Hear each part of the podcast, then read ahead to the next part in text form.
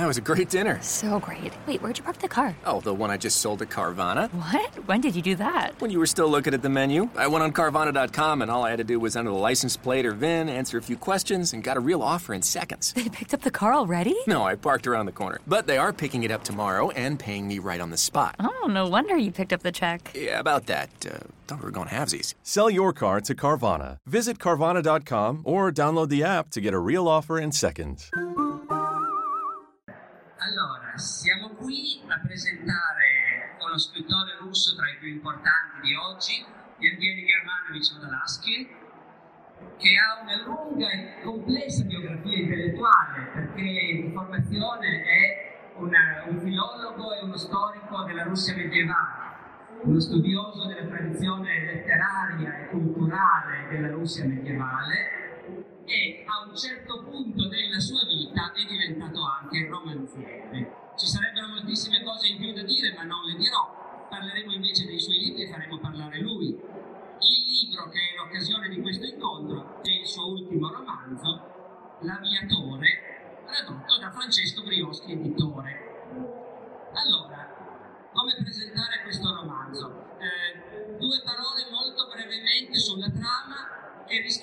banalizar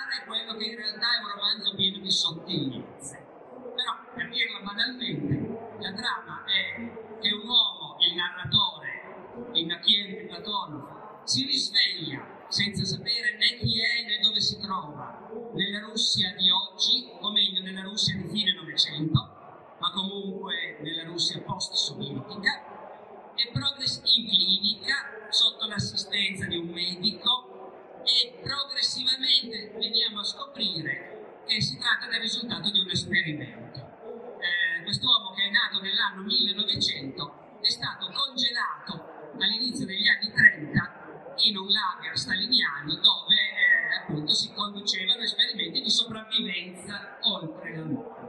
L'esperimento è riuscito, l'uomo congelato nel 1932 credo, eh, è stato risvegliato dagli scienziati alla fine del Novecento.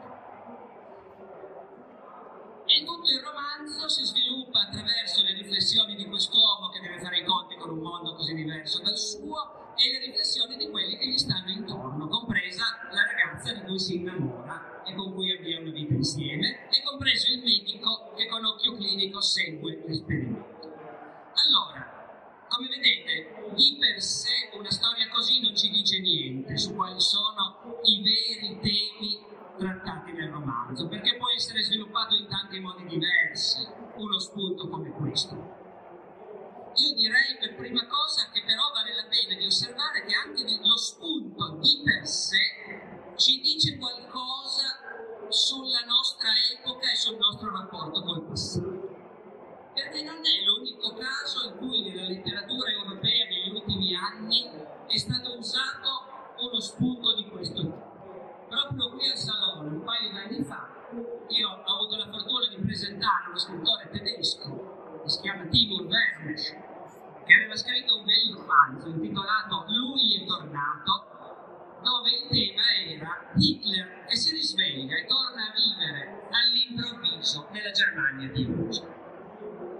Sono due libri diversissimi e due scrittori diversissimi, però io trovo significativo che in due letterature diverse, come quella tedesca e come quella russa, e ci sarebbero altri esempi andandoli a cercare, questo tema dell'uomo che viene dal passato, che si risveglia nell'oggi, questo rispecchiamento fra l'oggi e il passato drammatico del Novecento, ecco, vuol dire chiaramente che c'è qualche cosa di irrisolto nel nostro rapporto con il passato.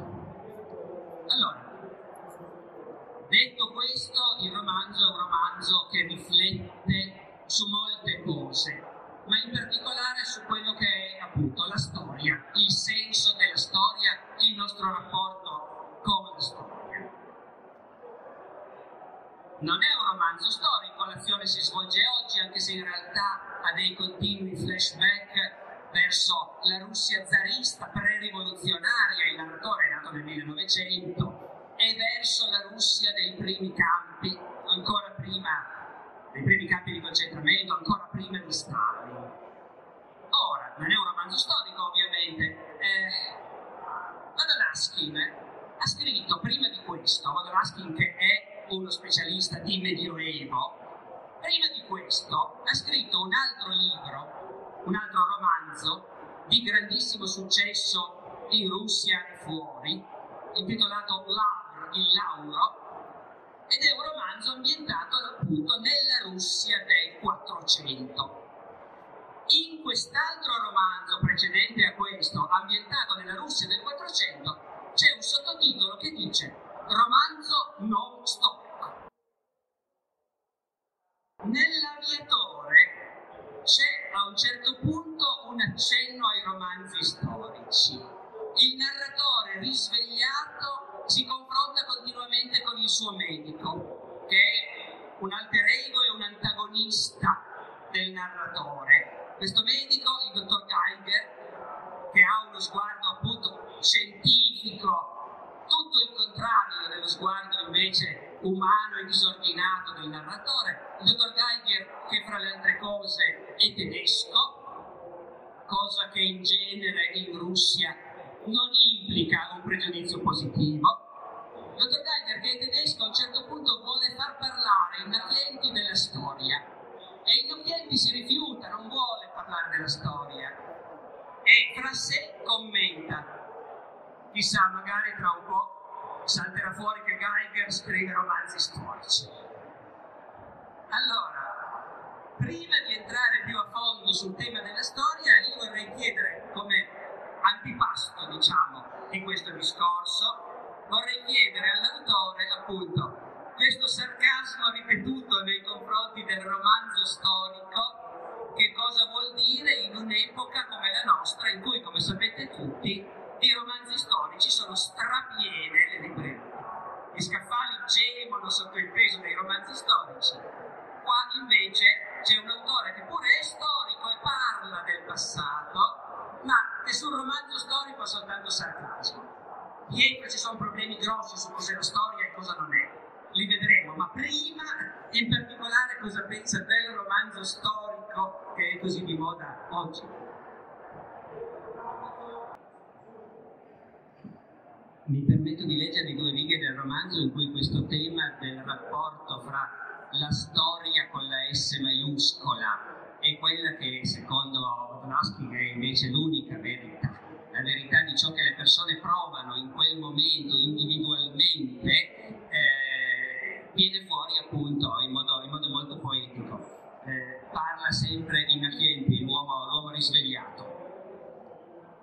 Mi hanno chiesto che periodo, sono andato in archivio, fra, gli fanno conoscere la Russia di oggi, tra le altre cose lo portano in archivio. Come ben sapete gli archivi sono posti drammaticamente importanti dappertutto, ma specialmente nei paesi che hanno un passato più tragico e drammatico di altri e hanno avuto molto da nascondere per tanto tempo. Come sapete gli archivi sono luoghi dove le cose vengono conservate, magari nascoste, ma poi prima o poi saltano fuori. Non sono mai posti dove le cose spariscono per sempre. E allora il Nachienti viene portato in un archivio e lì, cito, mi hanno chiesto che periodo storico mi interessava. A me non interessa un periodo storico, a me interessa la gente e i suoni di un'epoca, gli odori, il modo di esprimersi, di gesticolare, di muoversi.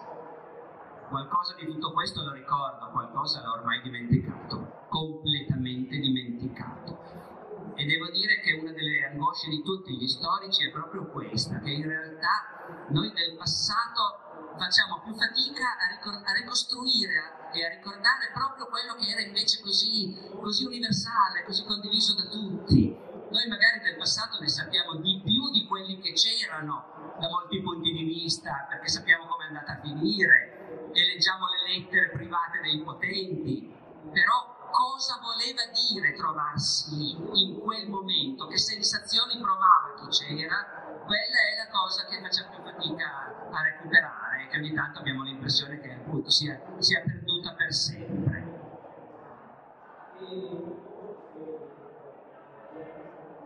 Dopodiché, Dopodiché, in questo romanzo, l'uomo che esce dal lager ovviamente ricorda anche quello, ricorda anche il lager. Eh, dico il lager è quello che da noi in Occidente si chiama di solito il gulag, eh, sbagliando, sapete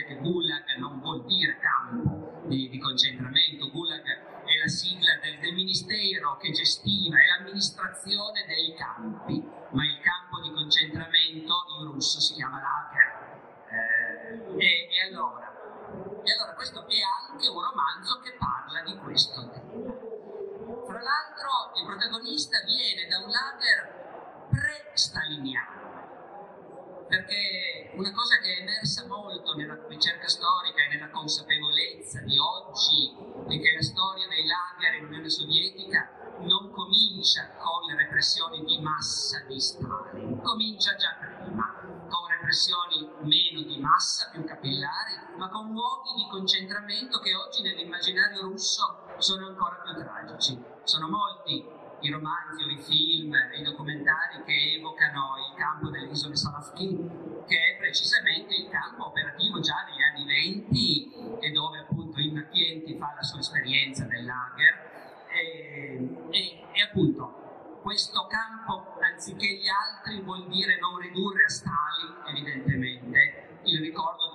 di quella dimensione del passato russo. Dopodiché, però, appunto, io credo che basti gettare qui l'argomento perché l'autore abbia molte cose da dire, ma vorrei anche però fargli una domanda più precisa, e cioè, anche se è una domanda stupida forse, quando un paese ha un passato come quello che ha la Russia, sembra ovvio che quel passato continui a ossessionare gli intellettuali, gli scrittori e la, e la morale presente. Però non c'è dubbio che il lager nella letteratura russa di oggi continua ad avere una presenza, a essere una ferita aperta molto di più di quanto non lo siano i lager nazisti nella letteratura tedesca, per esempio. Non parliamo poi del fascismo in Italia, dove appunto il discorso sarebbe ancora diverso. Allora, appunto, anche se so che è una domanda stupida, forse la risposta è, ma è perché è così e non può essere diversamente. Però vorrei lo stesso chiedere al nostro autore, appunto, cosa pensa lui de- del fatto che per gli scrittori per il pubblico russo di oggi il lager è ancora un'esperienza così ossessivamente indagata benché nella loro letteratura ci siano grandissimi capolavori già scritti da quelli che nei lager c'erano stati. Perché è una letteratura che ci ha dato Shalamov, Solzhenitsyn, eh, cioè persone che hanno scritto capolavori su un mondo che conoscevano. Gli scrittori russi di oggi che non l'hanno conosciuto però sono ancora ossessionati da questo. Eh, anche qui vorrei citare qualche riga dal romanzo che, come dire, in modo più poetico presenta questa idea comunque della complessità del giudizio, della difficoltà di separare gli elementi e fondamentalmente della, complicità forse è sbagliata, vediamo che faccia fa il, il nostro autore quando gli traducono complicità del popolo russo in quella che è la sua stessa storia. In questo senso, nel senso che Innocchienti che arriva da un lager nei primi anni 30, quando, quando si trova a parlare con il suo medico di, del terrore staliniano, dice, e questo è il dottore che annota incredulo quello che gli ha detto il reduce dal lager, e poi ha detto quello che pensava, che la dittatura è in ultima analisi una scelta della comunità e Stalin si era fatto interprete della volontà popolare. Poi allora a quel punto discutono, ma la responsabilità no, la responsabilità rimane, il crimine rimane, bisogna solo capire, dice Innocchienti, che il crimine non poteva che compiersi, lo aspettavano. E anche prima nel romanzo qualcosa di simile era stato detto a proposito della rivoluzione Capite il discorso? Qui nel passo che vi ho citato si parlava proprio di Stalin, che diciamo nella coscienza comune rappresenta la svolta definitiva e tragica della rivoluzione d'ottobre verso il totalitarismo e verso il terrore.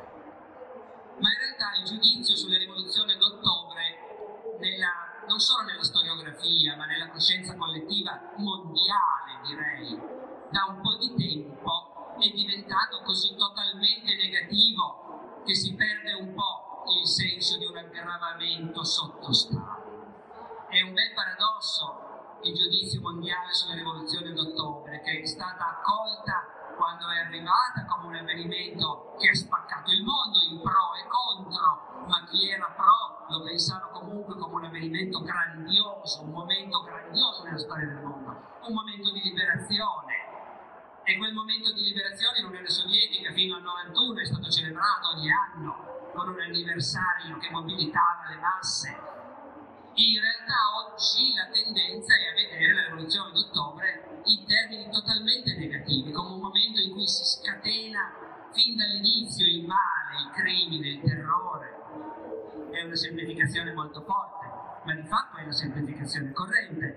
E, e quando, quando il dottor Geiger chiede ai Innocenti, il quale aveva 17 anni quando si è scatenata la rivoluzione, gli chiede cosa ne pensa lei? Perché c'è stata la rivoluzione d'ottobre? Mi ha chiesto Geiger. Lei dopo tutto ha visto ogni cosa. E è qui che Innocenti dice, ma forse sta scrivendo un romanzo storico, è per questo. E poi, e poi risponde Innocenti. E sentite come risponde. Nella gente si era accumulato in gran quantità il male. Scelgo le parole per rispondere. Era inevitabile che prima o poi venisse fuori.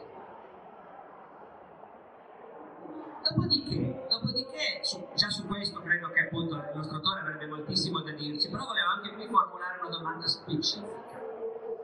È più facile vedere la rivoluzione d'ottobre come il male se la si guarda dal punto di vista di quelli che prima della rivoluzione vivevano bene e che si... il dottor Givago, no? Tutti abbiamo, ho letto il romanzo di Pasternak, ho visto il film e, e il film indubbiamente è struggente perché ci mostra l'esperienza di una famiglia in cui possiamo riconoscerci facilmente, una famiglia borghese, di gente per bene, che con la rivoluzione si trova la casa sequestrata, costretti a vivere in una sola stanzetta perché l'alloggio è stato diviso, è una cattivissima capo inquilina che riguarda dall'alto in basso perché loro sono borghesi sfruttatori e adesso invece comandano i proletari. E i proletari appunto li lasciano vivere proprio per pelo, per compassione gli ex borghesi sfruttatori, ma gli portano via tutto. E, e vedendo un film fatto così ovviamente uno sente, come dire, repulsione per questa rivoluzione e anche nel romanzo di Wadalaskin in realtà il narratore, e qui arrivo alla domanda, anche qui il narratore è uno di famiglia borghese che viveva bene prima della rivoluzione, che aveva l'appartamento, la dacia, eh, ecco. Ma perché questa scelta e perché non provare anche a immaginare cosa ha voluto dire la rivoluzione per quelli che prima vivevano negli scantinati, nelle soffitte, negli alloggi umidi nelle case, nelle case popolari. Prima, prima, di fare le ultime domande, l'ultima domanda eh, ai Pieri Mondaschi, volevo citarvi ancora due passi del romanzo che, che, secondo me, come dire, in modo icastico, in una battuta, eh, meritano, meritano di essere citati. Eh, sempre il confronto fra Inachieti, il narratore ritornato dal passato, e il suo medico Guy, dottor Geiger, il tedesco che invece ha i piedi ben piantati nel presente. Un punto, qui è Inachieti che riflette, un punto di forza di Geiger sta proprio nelle regole. Di lui ci si può sempre fidare, ma qui sta anche il suo punto debole. Ha paura delle eccezioni lo sa che la vita è più complessa di qualunque schema, ne sono convinto, ma agli schemi ci tiene lo stesso. Per lui è una questione di ordine delle cose. Nella vita russa l'eccezione è la regola. Questo però lui non lo capisce, o meglio non lo accetta.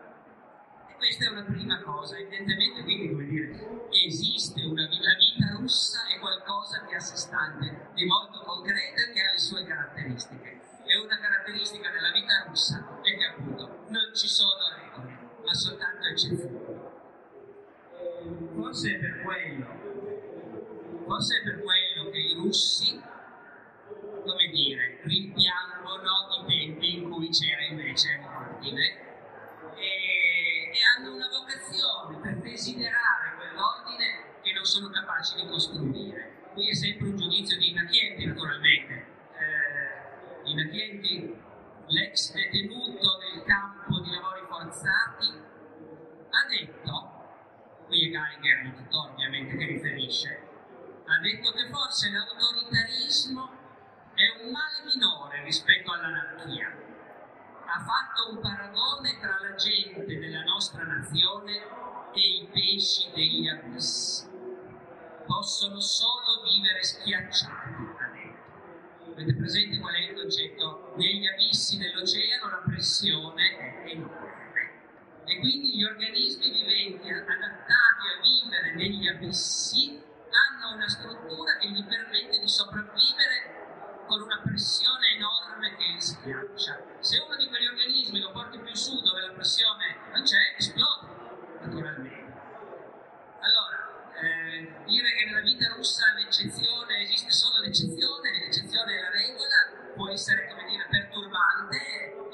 affascinante.